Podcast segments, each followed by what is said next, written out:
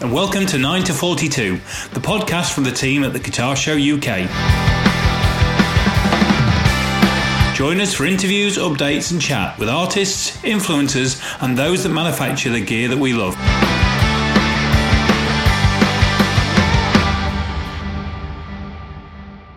Hello, and welcome to 9 to 42, which is the podcast from the guys at the Guitar Show UK. And it must be warm in Jace's house because he's back to wearing Breton t shirts. Jace, it's November. I know, but I got home about 45 minutes ago and it was freezing, so I stuck the heating on. It's lovely and toasty in here now. Right, right. It's lovely and toasty. Yeah.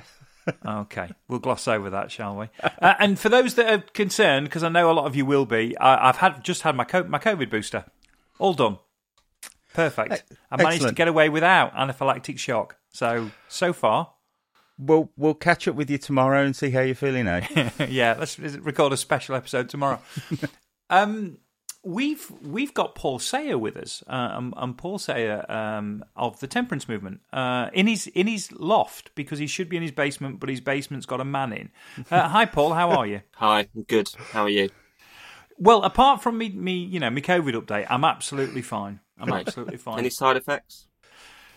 I, on the I don't know. I mean, I think you live you're living this with me in real time.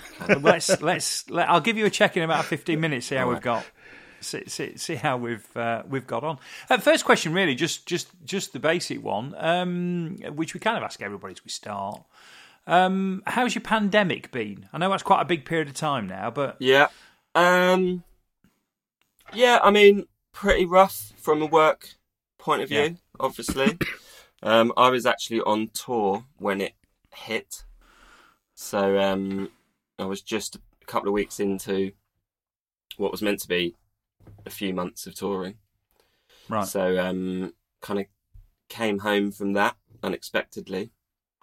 how And, far had um, you got? Uh, were you still in in, in this country? No, we'd you- done the we'd done the UK dates, and then we went to France, and that's when there was kind of some rumblings that something might be happening, and then the French dates we managed to get through because they were kind of slowly lowering the capacity limit, and just by chance, it kind of we were doing the smaller French shows later in that Mm. in that run. So we managed to scrape through those, and then we went to Germany, and um, I think the German government said um, that you know no no shows over five thousand people, but it took a while for each.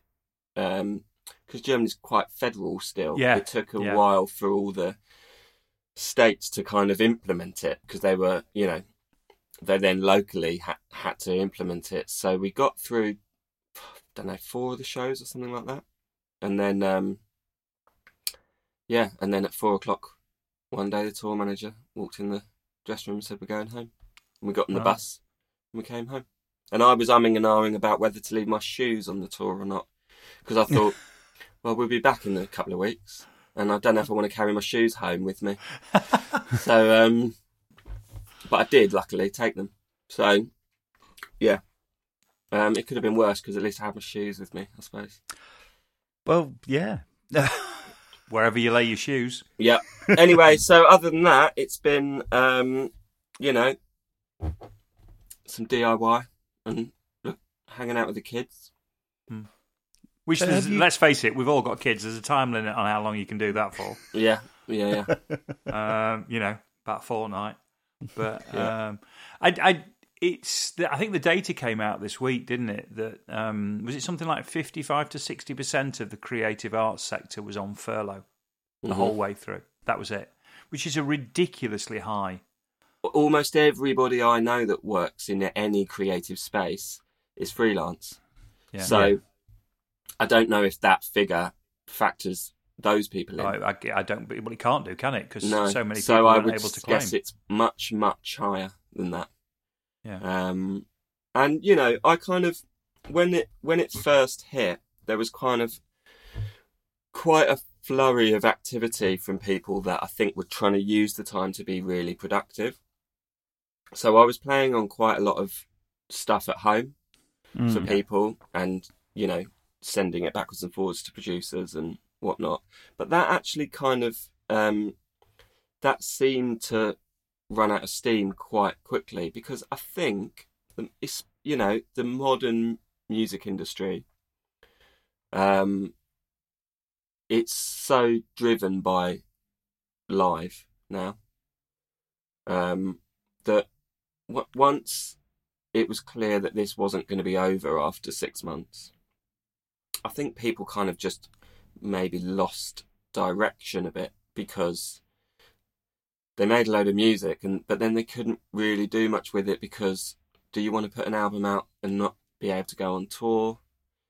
Um, Yeah.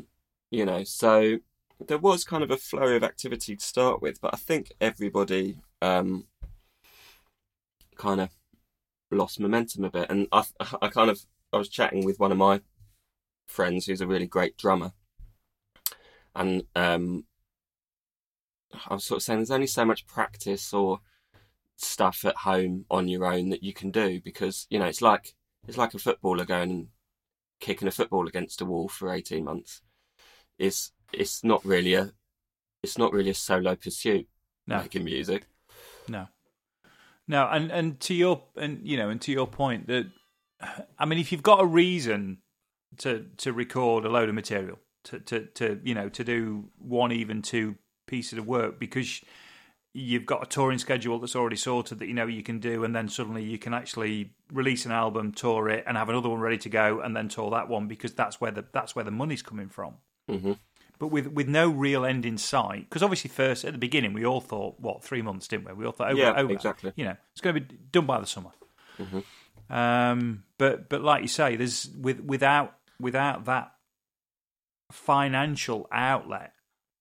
You know, I mean, okay, if if you if you're Ed Sheeran, fine, you can make money out of just having some content. But if you if you need to tour to make the cash, then like yeah and, and and also i think that um what most people get most excited about is getting in a either going on tour and playing to audiences and being on stage with other musicians or being in studios with other musicians Yeah. or you know i mean i pandemic or no pandemic i can and do record at home but i would always way way rather go into the studio and sort of be face to face with whoever i'm working with you know producer Yeah, artist whatever that's kind of like the fun bit Hmm. or the most fun bit so i think um as well as kind of from a sort of strategic point of view it started to not make much sense also like quite hard f- to motivate people when they can't Yeah. really see how and when then they're going to go and get to do the parts of it that they love doing most I don't know if you want to talk about the temperance movement um, and where that is right Yeah, we- now. I mean, um, we can we can. Um, I mean, I, it just because you know, I love those three albums, absolutely adore them, and I was kind of gutted when Phil left. And I'm assuming that would have been in the middle of the pandemic at some point. Can't quite Um, remember now. it was actually kind of slightly before, Right. um, and to be honest with you, it was sort of unraveling before that. Mm. Um, although I didn't know that Phil was going to leave, I also cannot say that I was in any way surprised. Yeah. um, and um, it kind of felt like it was going to come to a head in some way or another, Yeah. um, and that's the way it it did. You know, Yeah. Are, are there plans to carry on with a new singer or? um, to be honest with you, um, if I, I, I'm kind of very open minded um, about what, if anything, the temperance movement could be. Mm. Um, but I only want to do it if it really feels right. Yeah. I don't want to kind of um, put a square peg in a round hole just for the sake of keeping doing it. Yeah, yeah. Um, and you know, I, I think it could kind of take. I mean, it sounds a bit cheesy, but you know, the, the only reason to carry on with it in some way would be to make some really great music. Um, and it would have to be kind of um, related enough to whatever the sort of ethos of the temperance movement is to be able to call it the temperance movement. You know? Yeah. Um, so I don't know. Um, is the honest is the honest answer? There's two new albums coming out, isn't there? There's one sort of pre-Christmas and one sort of post-Christmas. Mhm.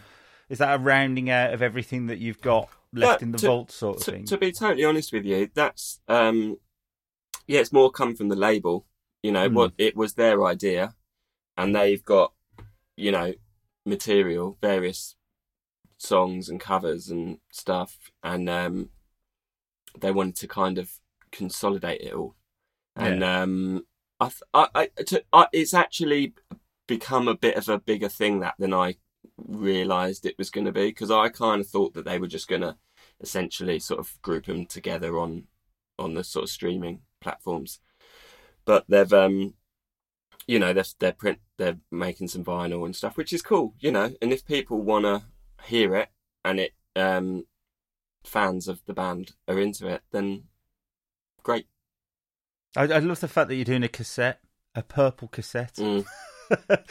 yeah. I've had a cassette player for 25 years. the the funny thing is, we uh, in the early, early, early days of the band, we um, we got something like two hundred copies of the first record on cassette, which was our our idea Yeah. uh, that we convinced the label to do because we thought, oh, this would be really cool. People will love this, and they were they were only like a fiver or something on the merch desk. You know, we thought it'd be really cool. People will love having these little. You know, and I think we've got about 197 of them left. So, um, yeah, so we'll see how the cassette goes this time around. But I, but I have heard that um, people are into them now. But like I say, we've been down that road before. It's, statistically speaking, it's the fastest growing format, isn't it? But obviously, it's going from a very, very low base. Yeah, well, that's you know, it's kind of like when um, I love the fact that people are so into vinyl now. But when you hear all these, when you read all these headlines about, you know, vinyl has, um, it- you know, there's a there's a tenfold increase in vinyl sales from two years ago. It kind of makes it sound like everyone's listening to music on vinyl again, Hmm. and it, you know, it's not. And It's not. It's someone. Uh, there was 30 sold, and now there's like a 100 sold. It's mm. still a It- really small it- market, isn't it? Exactly. I mean, you know, like we temperance movement, we, I think our fans and in general the type of people that are into that kind of music are much, pro- probably proportionately much more likely to buy vinyl Yes. and, and go to that. gigs and all Yeah. that kind of stuff. So, you know, which is great for us. And we always, you know, because we're, we're fans of albums, we kind of always put a lot of time and effort into making sure that the records made sense Hmm. as two sides of a record Yeah. you know. Um, so it's nice that people um, get to kind of hear it that way Yeah. because we play with the track listing a lot, you know. So Yeah. so you could divide it properly. Um, but yeah, I think you know in other in other genres they're not shifting as much vinyl. No. I find that whole topic of of track listing fascinating, and and why I think it is particularly fascinating now that vinyl's back. Um, and, it, and the same argument for cassette, really, but it doesn't make any difference. The cassette doesn't move the, the needle, it was vinyl that did it. Was that suddenly you have two starts and two ends. hmm Where, whereas on a CD, you started an album and you finished an album, and, and then you had what came in the middle. Mhm. Um, and you know, and the track listing of the of the of the albums I grew up with in the eighties was very, very specifically based around two sides of a of a of a record, a cassette or an LP. Uh, and I think it's it's great because I think that throws an extra dynamic into the whole track listing thing. Uh, and Yeah, I always think been it's- something. Well, and also, you know, I think a lot of um, people's default way of track listing of an album these days is to put the songs on in order of how successful you think they're going to be as singles. yeah. And um, if you kind of care about the vinyl, whether it's from a purely sort of creative point of view, or because you know that a lot of your fans like vinyl and are going to buy it and listen to it on that, it kind of forces you away from doing it that way, um, and kind of um, view, makes you view it as a sort of complete thing and body of work rather than just a list of songs, three or four of which you're hoping to get on the radio, so you put those first. Yes. So um, the temperance movement go on hiatus, shall we say, hmm during lockdown, and um, it- the next time I see you, you're out with James Blunt. hmm Have you? d- Did you play with him before? Um, I had done something with him. Um, I'm trying to think when it was. Um, beginning of 2019, I think. Mm. I went away with him for two weeks because um, his guitar player couldn't do it. Um, and then uh, when I said that I was away when the pandemic hit, I was away with James. Then, Ah, right. Yes, that. Yes, I was aware that that tour was going on because of Yeah. th- the mutual Eric connection. right? Um, uh, Yeah. yeah, I was sat next to Eric when he was trying to figure out what to do. Right. yeah. Yeah, so I mean but as um I think, you know, some people know about the temperance movement, we were kind of session musicians Mm. um that wanted to do our own thing. So that's how I knew everyone in the band apart from Phil was from playing for Yeah. different artists. And um we the, the, the temperance movement wasn't really meant to become what it what it did. We initially kind of just viewed it as kind of like a side project to have some fun, play some music that we really wanted to play. Yeah. Um, and it kind of quite quickly we realised that if we it could be more than that if we sort of put the work in and prioritised it. So that's what we did. Yeah. But um, but yeah, we we'd all done um se- sessiony things before it, and and even during it to some extent, you know, I was still playing on the odd record and um doing a bit of live stuff here and there if I could fit it in. Um, so you know, it didn't kind of come totally out of the blue, the James Blunt thing. Assuming sort of like, I don't know, you're 18, 20, something like that. How how did you get in? How did you get into doing session work then? Um, well, I mean, everybody has. There, there's no route into being a session musician. Do you know what I mean? It's kind. E- Yeah. everyone that you ask will give you um, a completely different answer. Um, for me, the the other thing is, it's hard to say what was my route in because it's a combination of things, and I and I'm not sure if you take certain things away, would would I still have ended up being able to make a living from playing or not? I'm, it's hard to say which bits were the most key.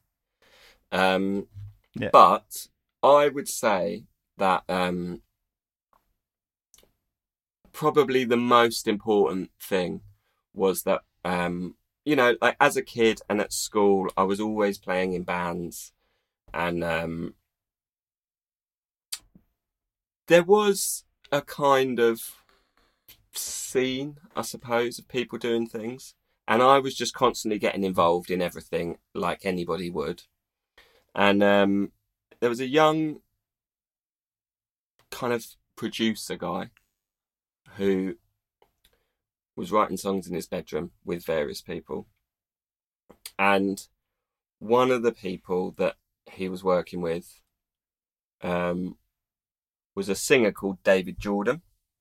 And so I just went round to their place one one day and um, played guitar on a load of songs that they'd been writing for him.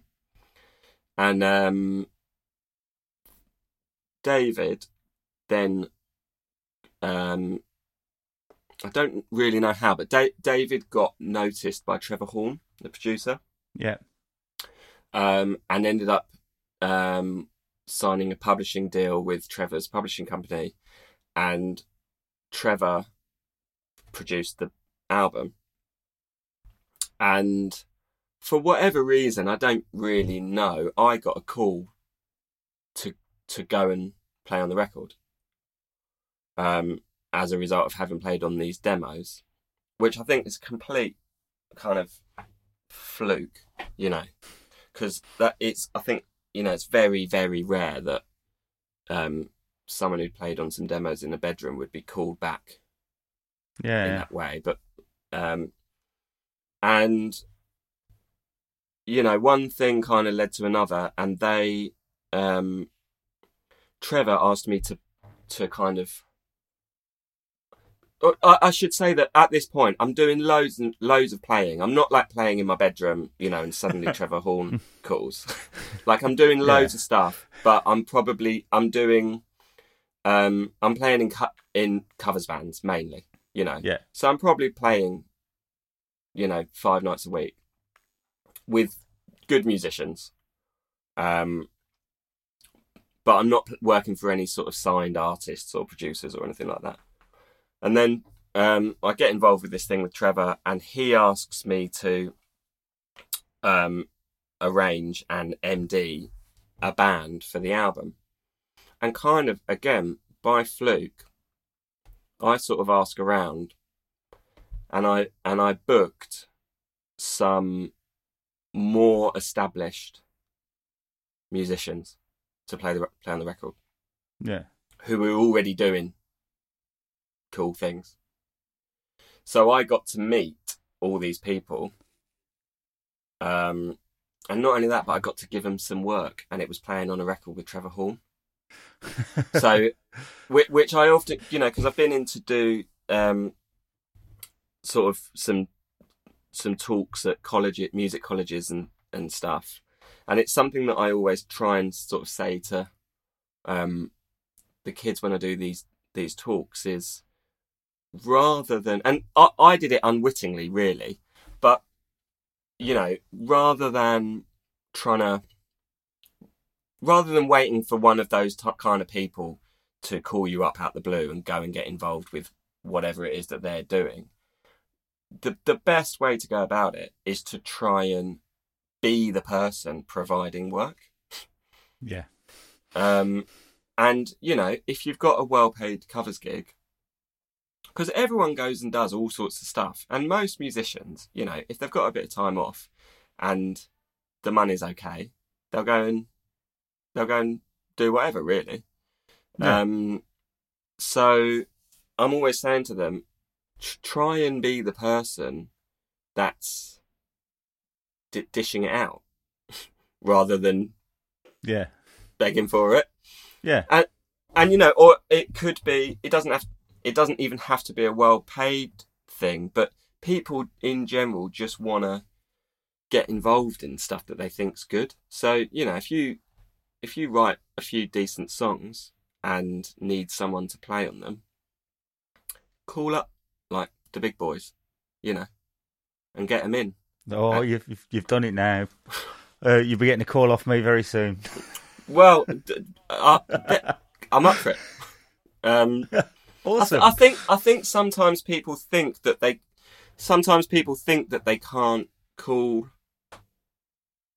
um you know well known or renowned musicians or whatever to get involved in things, but you can, you know, and they'll tell you what their sort of rate is, and you'd either do it or you don't. But e- even if you decide not to do it, you've still kind of opened a relationship with them, you know, Yeah. and you can then sort of politely say, "Thanks so much," you know, bit out of my budget at the moment or whatever it is. But you've but you've kind of sparked a bit of a relationship with them, and you've gone to them as someone that um, is being proactive, not as someone that just kind of wants to tap into their world and what they've worked really hard at um, developing.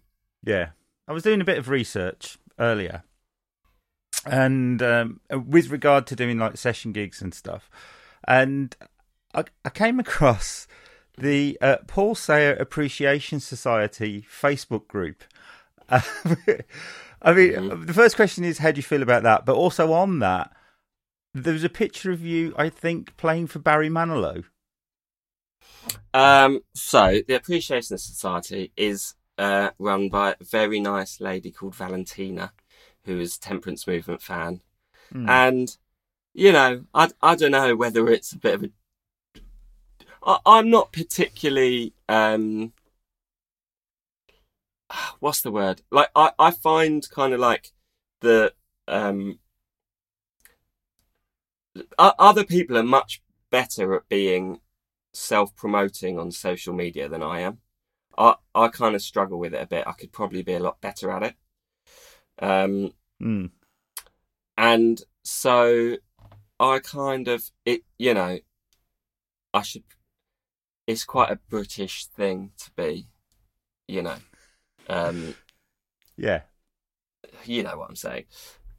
Um, but I, you know, it's just re- it's really sweet. It's great. Um, I should probably try and sort of engage with it a bit more. Is is what I'm saying, but Yeah. it kind of feels weird, so I don't. Um, but um, and that's not because of anything they're doing. That's just because that's just me, kind of going, well, what? Why? Um, but it's cool. And the thing with Barry Manilow, I'm t- t- to be honest with you, I've done loads and loads of things like that with people over the years, and um, I'm struggling to even remember exactly what it was that we did. Hmm. But I think he was just over doing some promo or something, and we played um, two songs on one of the TV shows. It might have been um, live from the Apollo, maybe. Yeah, it, the the photograph kind of looked like that. It was definitely in one of those kind of theatery venues. Um, yeah.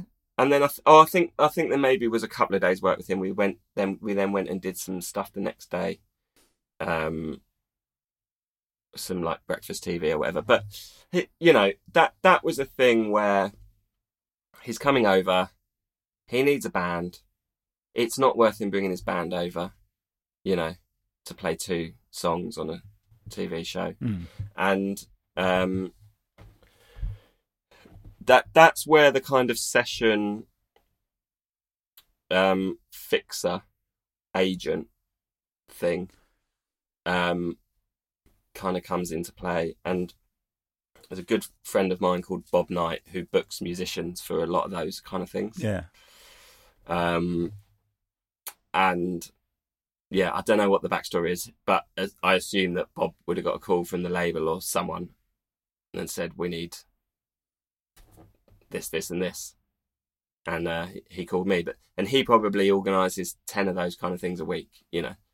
Yeah. yeah. Um, yeah, so um, and like I said, I've done kind of loads of those kind of things, and it's really cool. Uh, um, but I suppose I I don't really. Um, it it feels more rewarding when an artist particularly wants you, and they know you. Hmm. Um, so I, I suppose I don't kind of like, I'm not sort of like reveling in that and patting myself on the back because Uh, It's really nice that Bob called me, you know, because he he will call people that he likes and thinks are good, and is going to work. Um, but but in that in that situation, it's it's the fixer who is making a call on who who the musicians should be Yeah. and and you know a good a good fixer will will work w- well bec- because they you know they have a reputation for booking the right people Have you ever ended up working with someone that you really, you know, you're a fan of yourself? I, know, I don't know. I mean, I'm assuming that there's a, there's, I know there's the Stones and the Faces sort of thing. Has Rod Stewart ever, you know, have you ever ended up playing for Rod or something like that? um do you know what funnily enough last night last night last night i um was at the royal variety show with Hmm. james we were playing on that and rod stewart was on the bill as well and i thought to myself i'm glad i'm not doing that gig um, that's probably pretty out of order, but if you see if you see it, you'll know what I mean. Um, uh, I wasn't going to watch it, but I'm going to watch it now. I, I'm not sure if it will make the cut. Right. Um, I I played with Ray Davies for a bit, oh wow! um, and that was pretty special. Um, and you know, I guess the the the I'm I'm a sort of big believer, even in just going and seeing bands, um, and artist and whoever, just as a fan, that kind of like the timing and where they are at in their sort of career is so important Mm. you know it the best experience you can have is seeing the right thing at the right time in the right place Yeah, absolutely. and and that's ve- and that's very very rare and and all and none of you know so few people have seen kind of like the legends in that way you know because if you could Mhm. choose anywhere where you're going to see the stones or the kinks Yeah. you know you'd want to see them you know late 60s in a club somewhere yeah, you, you know, which none of us are ever going to get to do. Um, but the thing with Ray, which which was amazing, um, was to learn to play his songs because he's such a kind of he's just an unbelievable songwriter and the craft that goes into his songs um it you know is right up there. Um, verses, and I'm a massive, massive Faces fan, but you know that that they're less about the songs, the Faces, and and more about the sound of the band and attitude. if I could have joined any band in the world, I'd have joined the Faces because it just looked like they had so much fun.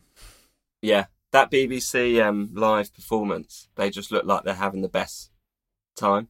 And and I agree. Yeah. I'd probably join the Faces if I could. If I had a time machine or whatever, you know, I'd probably join the Faces over the Kinks. You know, Yeah, but but I think that um, when I was playing with Ray, you know, it it was a it was something that I could really get a lot out of because the songs still exist in the same way they did the day they were written, and Mm. to to really kind of like dedicate the time to go through his catalog and really listen to the records and and talk to him about it as I'm learning it and realize how sort of incredible um his songwriting is was pretty special. And I think probably you know that in that instant that that was um that that was the, the best thing about having that gig ra- more than actually playing the shows themselves Yeah. you know it's like the sort of the opportunity to get that deeper understanding of his songwriting it's not very often you sit at the feet of like one of the all-time master songwriters, is it? Really? I mean, no and and, I, and like I say, I wasn't a massive Kinks or Ray Davies fan before I got the gig, Mm. so I think I hadn't kind of fully appreciated um, how great a songwriter he is, and and also what I kind of learned in that process is that one of the things that makes him such an amazing songwriter is that he makes kind of quite complex things sound so effortless. Mm. um and that you know some of his songs are very are pretty pretty complex harmonically but it, they don't sound like it when you're just listening as a listener. You know and so that's where you kind of and then when you start unpicking it you kind of um his sort of genius is is in making it so um listenable if that's the right Yeah, yeah. right word you know That's uh, that's amazing. if you comp- if you compare if you compare like so- something like daydream believer yeah. um or even actually lola that kind of sounds like I, I bet you there's a lot of sort of um pub covers bands that have set about covering lola thinking it's pretty much a 12 bar Mm. and come unstuck very quickly because it's not Right. but it sort of sounds like it yeah. but it's there's way more going going on than that um so Well, I'm going to dig that out So- this evening and have a listen to it because I haven't listened to Lola for quite a long, long time. But like you say, I never really thought it was an overly complex song at all.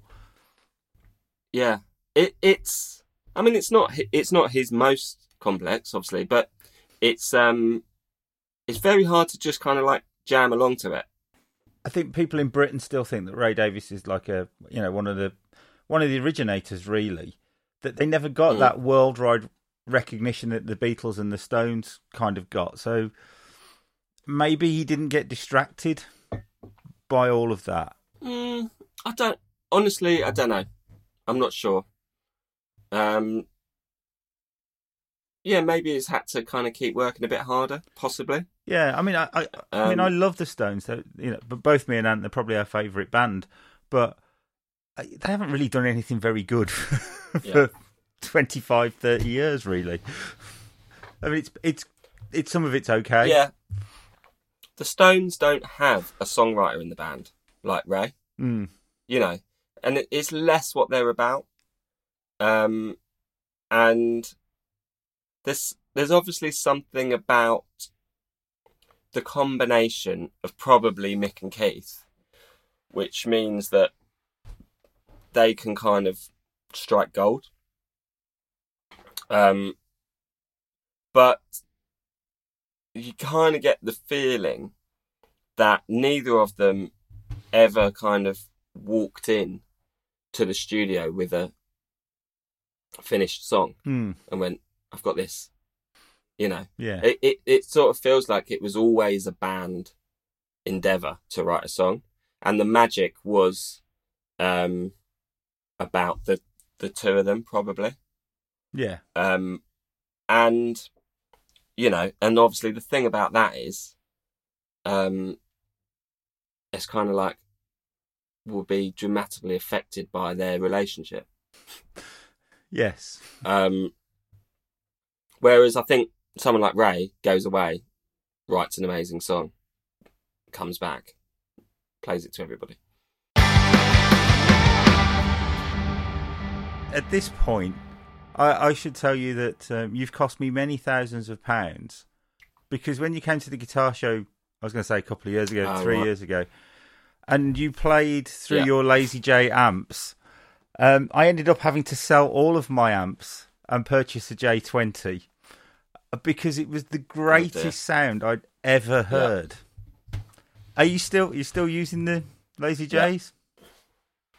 I yeah, I I do still use them. I've got other things as well, um, but I still have them and I still use them and I still love them.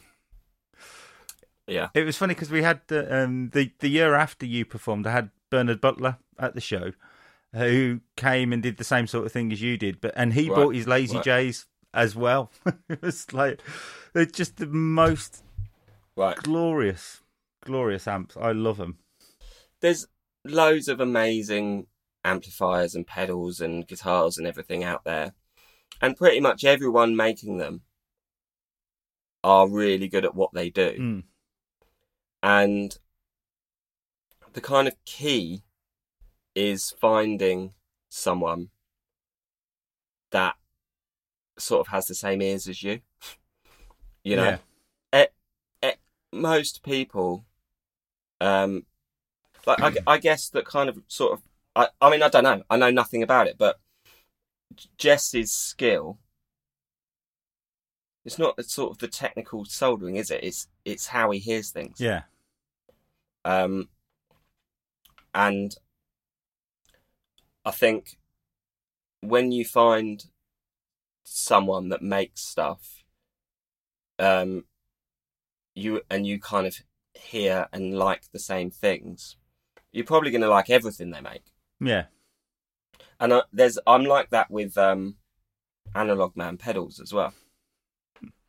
I, I, e- everything he makes, I love. yeah, and and I th- and that's got to be because he's trying to make we, we we've got the same reference points or whatever it is mm. you know. We're into the what we think the same things are good. Yeah, yeah, um and other people won't or they'll have a slightly different you know. Yeah. I mean, I, I, I assume that I kind of um, sort of really honed in a because I, I love the temperance movement because because of the faces, because of the stones. It just kind of was like ah, that's the sound I've been looking for, and I'd been kind of like flapping around for years with amps. Got a million guitars Yeah. and only tended to have like a couple of amps, and it was like I never really got one that honed in on what I was hearing until I heard yours. Yeah. Well, the other thing is about about it, and um, you know, to get a bit more geeky, um, all those um guitar sounds that you are talking about that you love were, were probably hundred watt Marshalls, Mm. um, and that you can't do that anymore No, and you are never going to get a 100 watt Marshall anywhere near the zone where it needs to be to sound like that. And even playing in arenas, I can't get a 100 watt Marshall into the zone yeah, f- to sound like that.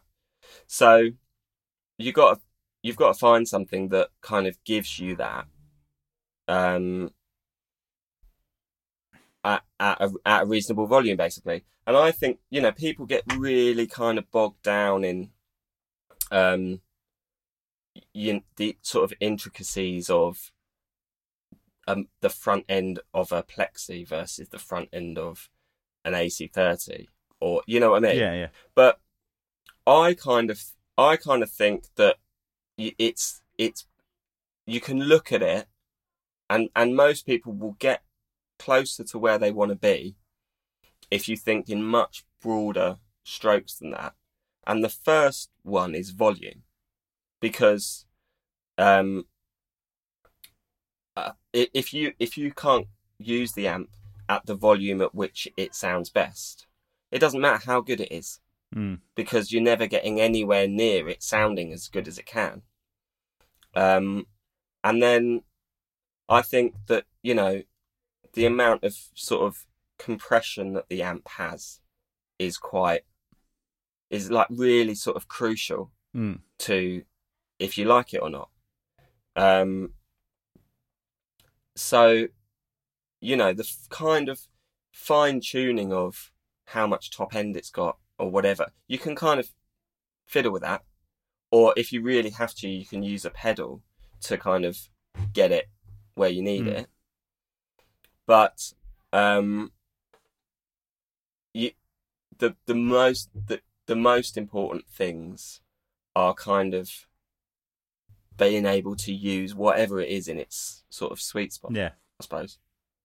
Are you still? Which is why the two lasers always worked really well for me. Yeah. Are you still playing the Greco as well? Um, I've still got it. Um, I'm not playing it as much. I I I got. Did I have that with me that yeah, yeah. day? You bought the Greco and the Tele. Custom. Yeah. So I'm a tel like I've always played teles, and that's will always be my sort of go-to Mm. guitar. Um, and I suppose to have a different flavour, I lo- I love th- I love three three fives, and um, you know I sort of I I kind of think of Telecasters as like that's my voice, you know, Yeah. and um, playing something else is me as- assuming a character. Uh, Yeah. y- you know, which sometimes you want to do, and sometimes you want to sound, n- n- you know, different. And um, so I've still got the Greco, but I've also got an old three four five, Nice. um, which um, I'm kind of using as well. I think like the I went through a lot of vintage um, three three fives, and I couldn't really find one with the right balance of um, l- me loving it enough to make me feel like the investment was worth it. yeah. Um, so the, that's why the Greco always stuck around.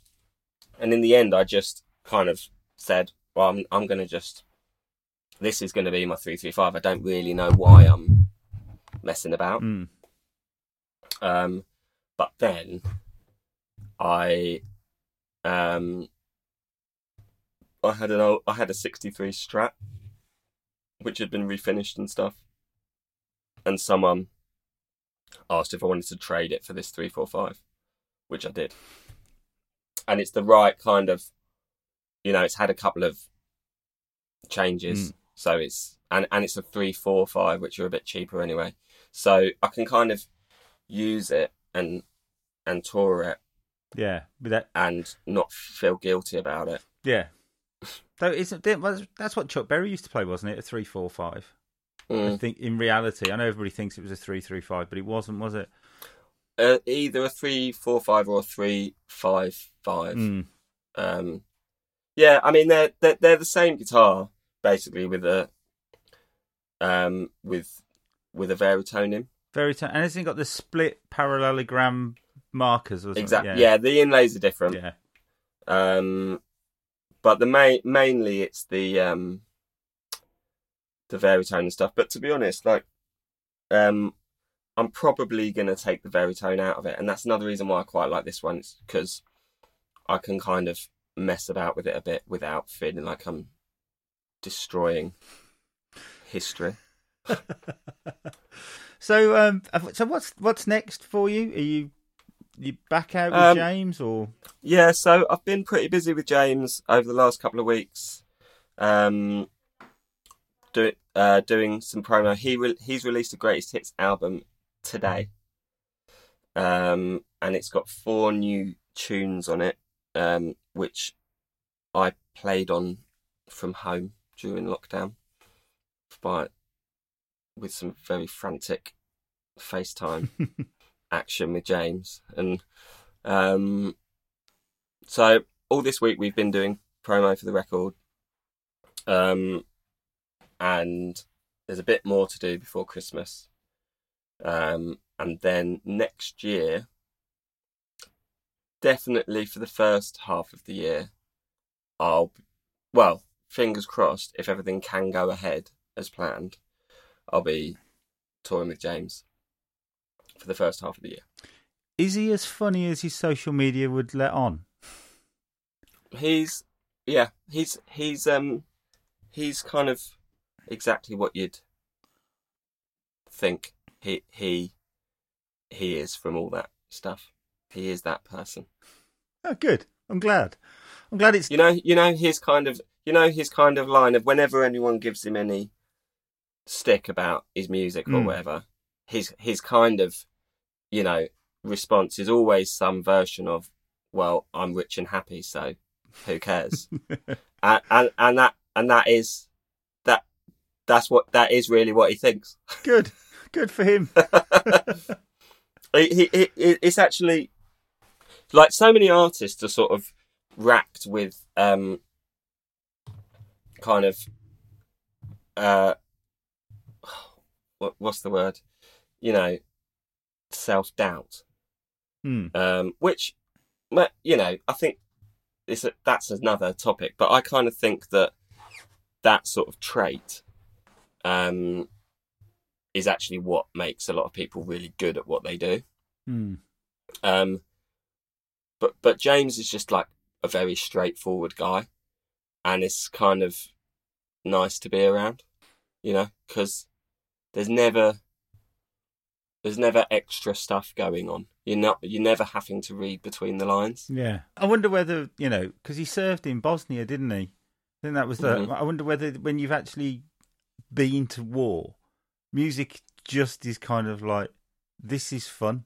Do you, do, do you know what I mean? It's kind of like I've seen Life or Death, I, and this I, isn't I it. think I think I I don't know if that is the reason why he's like that, but but he is like that. He he's kind of you know, and and it's true. So many people, um,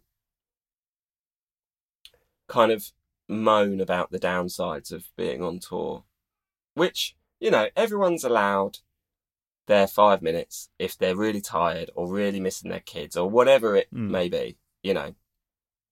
Um, but you can do some some things, and and uh, the the kind of moaning is almost like a sport, and uh, and yeah, he he's kind of not not only does he not kind of um complain or moan or you know or take anything too seriously he also works really really hard Mm.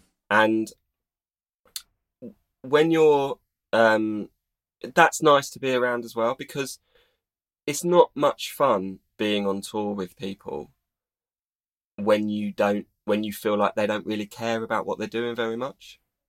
You know because it's just you, you really want the artist that you're playing for to kind of be banging the drum and leading everybody. Yeah, because at the end of the day, it's their thing that you're out there facilitating, and um, it, it's much more enjoyable if it feels like they really care about it and they're prepared to work really hard and yeah, you know. Um and and kind of like to go full circle that's kind of why temperance movement started is because everyone was doing a lot of playing for people and contributing an awful lot to things that at the end of the day weren't theirs. Yeah, um, and we were kind of just like, why why don't we do something where we put all this heart and soul into our own music? Um, so yeah, um, but you know, he J- James does does care and he does work hard, and that's kind of like I think that's why he's still around and hasn't sort of disappeared into oblivion like so many people do. Is because really he's just sort of a grafter. yeah. I think people forget actually it is a job, and you just have to do it like every Yeah. other job. Yeah, and it's much. It's also it's much more um, rewarding when you put the work in because you know, like the the only I, I've sort of been fortunate to play for a long time.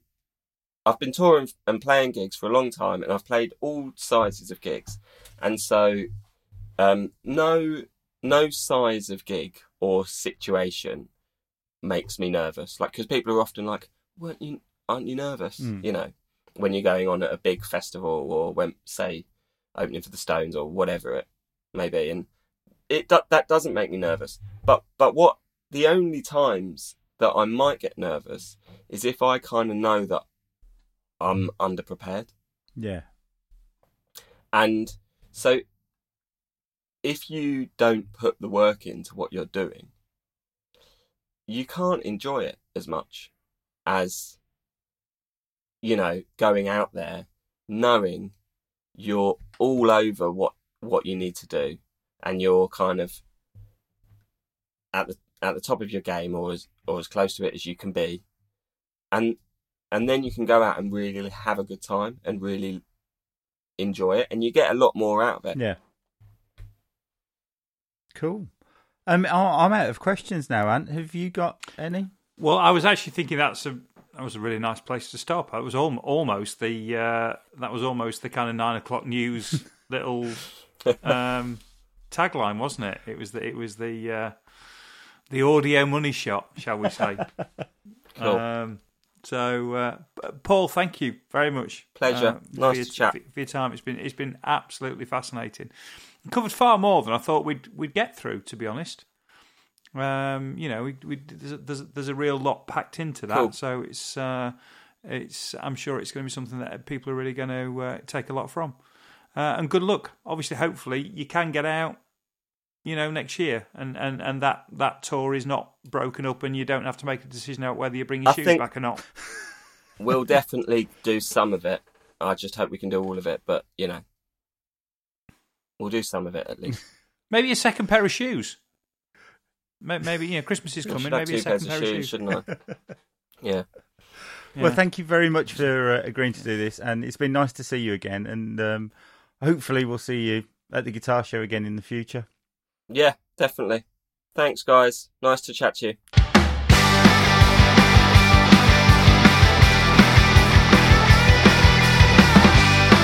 Thanks for listening to 9 to 42, the podcast from the team at the Guitar Show UK. If you've enjoyed the show, then please remember to hit the subscribe button and share with other like minded souls.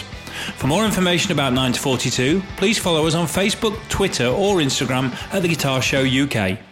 This has been an A Short Stories production.